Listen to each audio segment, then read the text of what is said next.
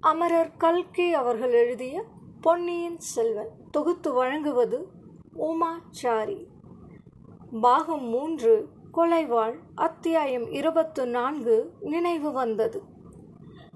வானதி மீண்டும் ஒரு முறை நினைவற்ற நிலையை அடைந்தாள். அவளுடைய கண்களும் மூடிக்கொண்டன. கொஞ்சம் கொஞ்சமாக சுயநினைவு வரத் தொடங்கியது. நாகலோகத்திலோ தேவலோகத்திலோ? தான் இளவரசரை மணந்தது வெறும் பிரம்மை என்பதை உணர்ந்தார். இளவரசரை பற்றிய துயரமான செய்தி கேட்டதையும் அதன் பேரில் தான் ஓடைக்கரையில் வந்து நின்றதையும் தலை சுற்றி நீரில் விழுந்ததையும் நினைவுபடுத்தி கொண்டாள் இந்த நினைவுகள் அவளுக்கு எல்லையற்ற ஏமாற்றத்தை அளித்தன. நெஞ்சில் சுருக்கென்று ஈட்டி பாய்வது போன்ற வலியையும் அளித்தன. கண்களை திறக்க முயன்றார். ஆனால் முடியவில்லை. தன்னை தண்ணீரிலிருந்து தூக்கி கரை சேர்த்தது யாராயிருக்கும்? இளைய பிராட்டியாகத்தான் இருக்க வேண்டும். சற்று தூரத்தில் படகில் வந்து கொண்டிருந்த குந்தவை தேவியாகத்தான் இருக்க வேண்டும். தன்னை எதற்காக அவர் காப்பாற்றி இருக்க வேண்டும்? ஒரே அடியாக மூழ்கி தொலைந்து போகும்படி விட்டிருக்க கூடாதா கண்களை திறந்து பேசுவதற்கு முடிந்தவுடனே ஏன் என்னை காப்பாற்றினீர்கள்? என்று இளைய பிராட்டியுடன் சண்டை பிடிக்க வேண்டும். தம்முடைய அருமை தம்பியிடம் அவருடைய அன்பு இவ்வளவுதானா? இதோ இளைய பிராட்டி பேசுகிறார். என்ன சொல்கிறார்? யாரிடம் சொல்கிறார்? கேட்கலாம்.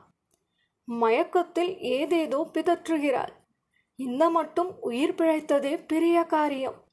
நம்முடைய படகு மட்டும் இன்னும் சற்று தூரத்தில் இருந்திருந்தால்? இவள் ஓடையில் விழுந்தது நம் கண்ணில் படாமல் போயிருந்தாள். அதை நினைத்தாலே எனக்கு கதி கலங்குகிறது என்றாள் குந்தவை. நாம் பாராமல் விட்டிருந்தால் ஒரு விதத்தில் நல்லதாய் போயிருக்கும். இந்த பெண்ணின் வாழ்க்கை இனிதாக முடிந்திருக்கும். தங்களால் உயிர் பிழைத்த கொடும்பாலூர் இளவரசி வாழ்க்கையில் எவ்வளவோ மனவேதனை பட வேண்டியிருக்கும் என்றான் வந்தியத்தேவன். ஆஹா இது யார்? நம்மிடம் இவ்வளவு அனுதாபத்துடன் பேசுகிறது. ஆம் அந்த வாலிபர்தான். குடந்தை ஜோதிடர் வீட்டிலும் அரசலாற்றங்கரையிலும் பார்த்த அந்த வீர வாலிபர்தான். இளவரசர் கடலில் மூழ்கிய செய்தியையும் அவரே கொண்டு வந்திருக்க வேண்டும். இன்னும் இவர்கள் என்ன பேசிக்கொள்ளப் போகிறார்கள்? கேட்கலாம். கண்ணை திறக்க முடியாவிட்டாலும் காது நன்றாய் கேட்கிறது அல்லவா? இது என்ன இவ்வளவு நெஞ்சிறக்கம் இல்லாமல் பேசுகிறேன் ஆண் பிள்ளைகளின் மனதே கல் மனதாகத்தான் இருக்குமோ? என்றது இளைய பிராட்டியின் குரல். அப்படி கல் நெஞ்சன் என்று தீர்ப்பு கூறும்படியாக இப்போது நான் என்ன செய்துவிட்டேன்? என்றான் வந்தியத்தேவன். இந்த பெண் இறந்திருந்தால் நல்லது என்று சொன்னீரே. அது போதாதா? எவ்வளவு சிரமம் எடுத்து இவளை நான் வளர்த்து வருகிறேன் தெரியுமா? என்றாள் குந்தவை. இவள் பிதற்றிய வார்த்தைகளை தாங்கள் கேட்டீர்களா? உம்முடைய செவிகளில் என்ன விழுந்தது என்று கேட்டார் இளவரசரை மணந்து கொள்வது பற்றி ஏதோ சொன்னதாக காதில் விழுந்தது. ஆம் நினைவு தெரியாத மயக்கத்திலே கூட அவளுடைய வாய் அப்படி முணுமுணுத்தது. இளவரசர் மீது ஆசை அவள் உள்ளத்தில் அப்படி வேரூன்றி இருக்கிறது. அந்த ஆசை இந்த பெண்ணுக்கு நல்லது அல்ல. அதனால் துன்பமும் ஏமாற்றமும் தான் ஏற்படும் என்றான் வல்லவரையன். ஏன் அவ்வாறு சொல்கிறேன்? இவளை காட்டிலும் இளவரசருக்கு ஏற்ற உயர்குல பெண் வேறு யார்? புராதனமான கொடும்பாலூர் வீரவம்சத்தை பற்றி உமக்கு தெரியாதா? என்றாள் குந்தவை. நன்றாய் தெரியும். நான் நினைப்பது ஒன்று தாங்கள் சொல்வது இன்னொன்று. இந்த பெண் எவ்வளவு உயர்குலமாயிருந்தால் என்ன? இவள் மனதிலுள்ள சபலம் நிறைவேறப் போவதில்லை என்றான் கட்டாயம் நிறைவேறியே தீரும். அது இவள் மனதில் உள்ள சபலம் அன்று. என்னுடைய மனோரதம். நான் செய்து இருக்கும் தீர்மானம் என்றால் குந்தவை. தங்கள் தீர்மானமாயினும் இந்த விஷயத்தில் நிறைவேறாது. ஏன் மீண்டும் அவ்விதம் சொல்கிறேன்? இளவரசர் நாகைப்பட்டினம் சூடாமணி விகாரத்தில் பத்திரமாயிருக்கிறார் என்று சற்று முன் நீ கூறியது உண்மைதானே? ஆஹா இது என்ன இன்பமான செய்தி? இளவரசர் பத்திரமாயிருக்கிறாரா? நாகைப்பட்டினம் சூடாமணி விகாரத்தில் இருக்கிறாரா? இந்த செய்தியை கேட்க இந்த செவிகள் கொடுத்து வைத்திருந்தனவே. ஓடை நீரில் முழுகி சாகாமல் நான் உயிர் பிழைத்தது எவ்வளவு நல்லதாய் போயிற்று. இளைய பிராட்டிக்கு எத்தனையோ விதத்தில் நான் நன்றி கடன் பட்டிருக்கிறேன். இதுவும் ஒன்று இப்போது சேர்ந்தது. ஆனால் ஐயோ இது என்ன? மேலே இவர் சொல்லும் செய்தி செவியில் ஈயத்தை காய்ச்சி ஊற்றுவது போலே இருக்கிறதே. அம்மணி இளவரசர் பத்திரமாய் இருக்கிறார் என்பது உண்மைதான். அதனால் இவளுடைய ஆசை நிறைவேறும் என்பது என்ன நிச்சயம்? இளவரசர் இந்த பெண்ணை மணந்து கொள்ள மாட்டார் என்று நான் நினைக்கிறேன் என்றான் வல்லவரையன். நீர் எதை வேண்டுமானாலும் நினைக்கலாம். இந்த உலகில் நான் இட்ட கோட்டை தாண்டாமல் என் பேச்சை தட்டாமல் நிறைவேற்றக்கூடிய ஒரு ஆண்மகன் இருக்கிறான். அவன்தான் என் தம்பி அருள்மொழிவர்மன் என்றாள் குந்தவை. இளவரசி அத்தகையவன் நானும் ஒருவன் இருக்கிறேன் என்றான் வந்தியத்தேவன். பின்னர் என்ன எனக்கு குறைவு? என்னுடைய எண்ணம் நிறைவேறுவதற்கு என்ன தடை? பழுவேட்டரையர்கள் இதற்கு கூட குறுக்கே வருவார்களா என்ன? அது எனக்கு தெரியாது. தங்களிடம் இளவரசருக்கு எல்லையற்ற அன்பு உண்டு என்பதை நான் அறிந்திருக்கிறேன். வேறு எந்த காரியத்திலும் தங்கள் வார்த்தையை கேட்பார். அவருக்கு ராஜ்யம் ஆளுவதில் சிறிதும் இஷ்டமில்லை. என் கண் முன்னால் இலங்கை மணிமகுடத்தை வேண்டாம் என்று மறுத்தார். ஆயினும் தாங்கள் வற்புறுத்தினால் ராஜ்யம் ஆளுவதற்கு கூட சம்மதிப்பார். ஆனால் இந்த பெண்ணை மணப்பதற்கு சம்மதிக்க மாட்டான் என்றா சொல்கிறேன். அவ்விதம் என் அருமை தோழியை நிராகரிப்பதற்கு அவன் இவளிடம் என்ன குறையை கண்டான்? நீர்தான் என்ன கண்டீர்? என்றாள் குந்தவை. தேவி நான் இந்த பெண்ணிடம் ஒரு குறையும் காணவில்லை. கண்டாலும் நம்ப மாட்டேன். இளைய பிராட்டி அரண்மனையில் பணி செய்யும் எல்லாரிலும் கீழான சேடி பெண்ணும் எனக்கு தேவ கன்னிகைதான் இளைய பிராட்டியின் தோட்டத்தில் வாழும் முயற்குட்டி என் கண்களுக்கு தேவேந்திரனுடைய ஐராவதத்துக்கும் மேலானதாக தோன்றும். இளவரசரும் இந்த பெண்ணிடம் குறை ஒன்றையும் காணவில்லை. ஆனால் அவருடைய மனது வேறொரு பெண்ணிடம் சென்றிருக்கலாம் அல்லவா? ஐயோ எவ்வளவு கொடுமையான வார்த்தைகள். இந்த வாலிபர் இதற்காக இவ்விதம் நம்முடைய புண்பட்ட உள்ளத்தில் வேலை எடுத்து குத்துகிறார்? வானர் குலத்து வீரரை தாங்கள் கூறுவது எனக்கு விளங்கவில்லை. என் தம்பியை பற்றி ஏன் இப்பேற்பட்ட அவதூறு கூறுகிறேன் அவதூறு ஒன்றுமில்லை. உண்மையைத்தான் கூறுகிறேன். கண்ணால் கண்டு காதினால் கேட்டதைத்தான் சொல்கிறேன். மேலே சொல்லுங்கள். எவ்வளவு கஷ்டமான விஷயத்தை கேட்கவும் இப்பொழுது நான் சித்தமாயிருக்கிறேன் என்றாள் குந்தவை. ஓடக்கார பெண் பூங்குழலி என்பவளை பற்றி சொன்னேன் அல்லவா? இலங்கைக்கு என்னை கொண்டு போய் சேர்த்தவளும் அவள்தான். இளவரசரையும் என்னையும் கடலிலிருந்து காப்பாற்றியவளும் அவள்தான். சூடாமணி விகாரத்துக்கு இளவரசரை படகில் ஏற்றிக்கொண்டு போயிருப்பவளும் அவள்தான். சேந்தன் அமுதனை மட்டும் நம்பி இளவரசரை நான் ஒப்புவித்து வந்திருக்க மாட்டேன். பூங்குழலியை நம்பித்தான் ஒப்புவித்து இருக்கிறேன். அந்த பெண்ணுக்கு ஆயிரம் உயிர் இருந்தால் அவ்வளவையும் இளவரசருக்கு அர்ப்பணம் செய்வாள் அதனால் என்ன? ஓடக்கார பெண் ஓடக்காரிதானே? உலகமால பிறந்தவனை மணப்பது பற்றி அவள் கனவு காண முடியுமா? தரையில் தத்தி குதிக்கும் சிட்டுக்குருவி வானத்தில் உயரப் பறந்து வட்டமிடும் கருடனை பார்க்க முடியுமா? ஏன் முடியாது? சிட்டுக்குருவியும் கருடனை அண்ணாந்து பார்க்கலாம். கருடனும் சிட்டுக்குருவியை குனிந்து பார்த்து ஆசைப்படலாம். என் தம்பியின் மனதில் அப்படி ஏதேனும் எண்ணம் உதித்திருந்தால் அதை போக்குவதற்கு நான் ஆயிற்று கூடவே கூடாது. எத்தனையோ அபாயங்களிலிருந்து அருள்மொழிவர்மனை நான் தப்புவித்து இருக்கிறேன். இந்த ஓடக்காரியின் மோக வலையிலிருந்தும் நான் தப்புவிப்பேன் என்றாள் குந்தவை. ஓடக்காரி என்றால் அவ்வளவு தள்ளுபடியா? குலமும் கோத்திரமும் அவ்வளவு முக்கியமா? ஓடக்காரியின் உடம்பில் ஓடுவதும் சிவப்பு ரத்தம் தானே அவளுடைய நெஞ்சும் அரண்மனையில் பிறந்த இளவரசிகளின் நெஞ்சைப் போல துடிப்பது இல்லையா?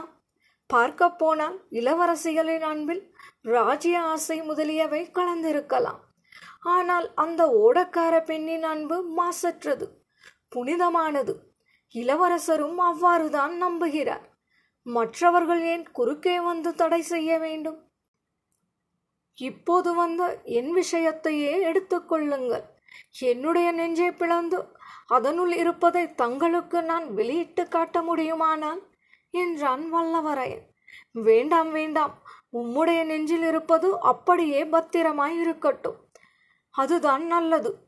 அன்பு ஆசை காதல் என்பவையெல்லாம் உலகில் பிறந்த மற்றவர்களுக்கு சரிதான். ஆனால் ராஜ்யமால பிறந்தவர்களின் விஷயம் வேறு. அவர்கள் ராஜகுலத்திலேயே திருமணம் செய்து கொள்ள வேண்டும். மனதை சிதறவிடக் கூடாது தவறினால் அதன் மூலம் பல தொல்லைகள் ஏற்படும். எங்கள் குடும்பத்திலேயே அதற்கு தகுந்த உதாரணம் இருக்கிறது. என் தந்தையின் இளம் பிராயத்தில் ராஜ்யம் அவருக்கு வரும் என்று உத்தேசமே இல்லாதபோது இப்படித்தான் காட்டில் வளர்ந்த ஒரு பெண்ணை. ஆனால் இதையெல்லாம் இப்போது உமக்கு நான் எதற்காக சொல்ல வேண்டும்? இந்த பெண்ணுக்கு மூர்ச்சை தெளிந்து சுயநினைவு வந்து கொண்டிருக்கிறது. கண்ணிமைகள் அசைகின்றன. வேறு ஏதேனும் சொல்வதற்கு இல்லையா? ஈழ நாட்டில் இன்னும் பல அபாயங்களுக்கு நீங்கள் உள்ளானதாக சொன்னீர் அல்லவா அதை சொல்லுங்கள் என்றாள் குந்தவை. ஆம் இளவரசி.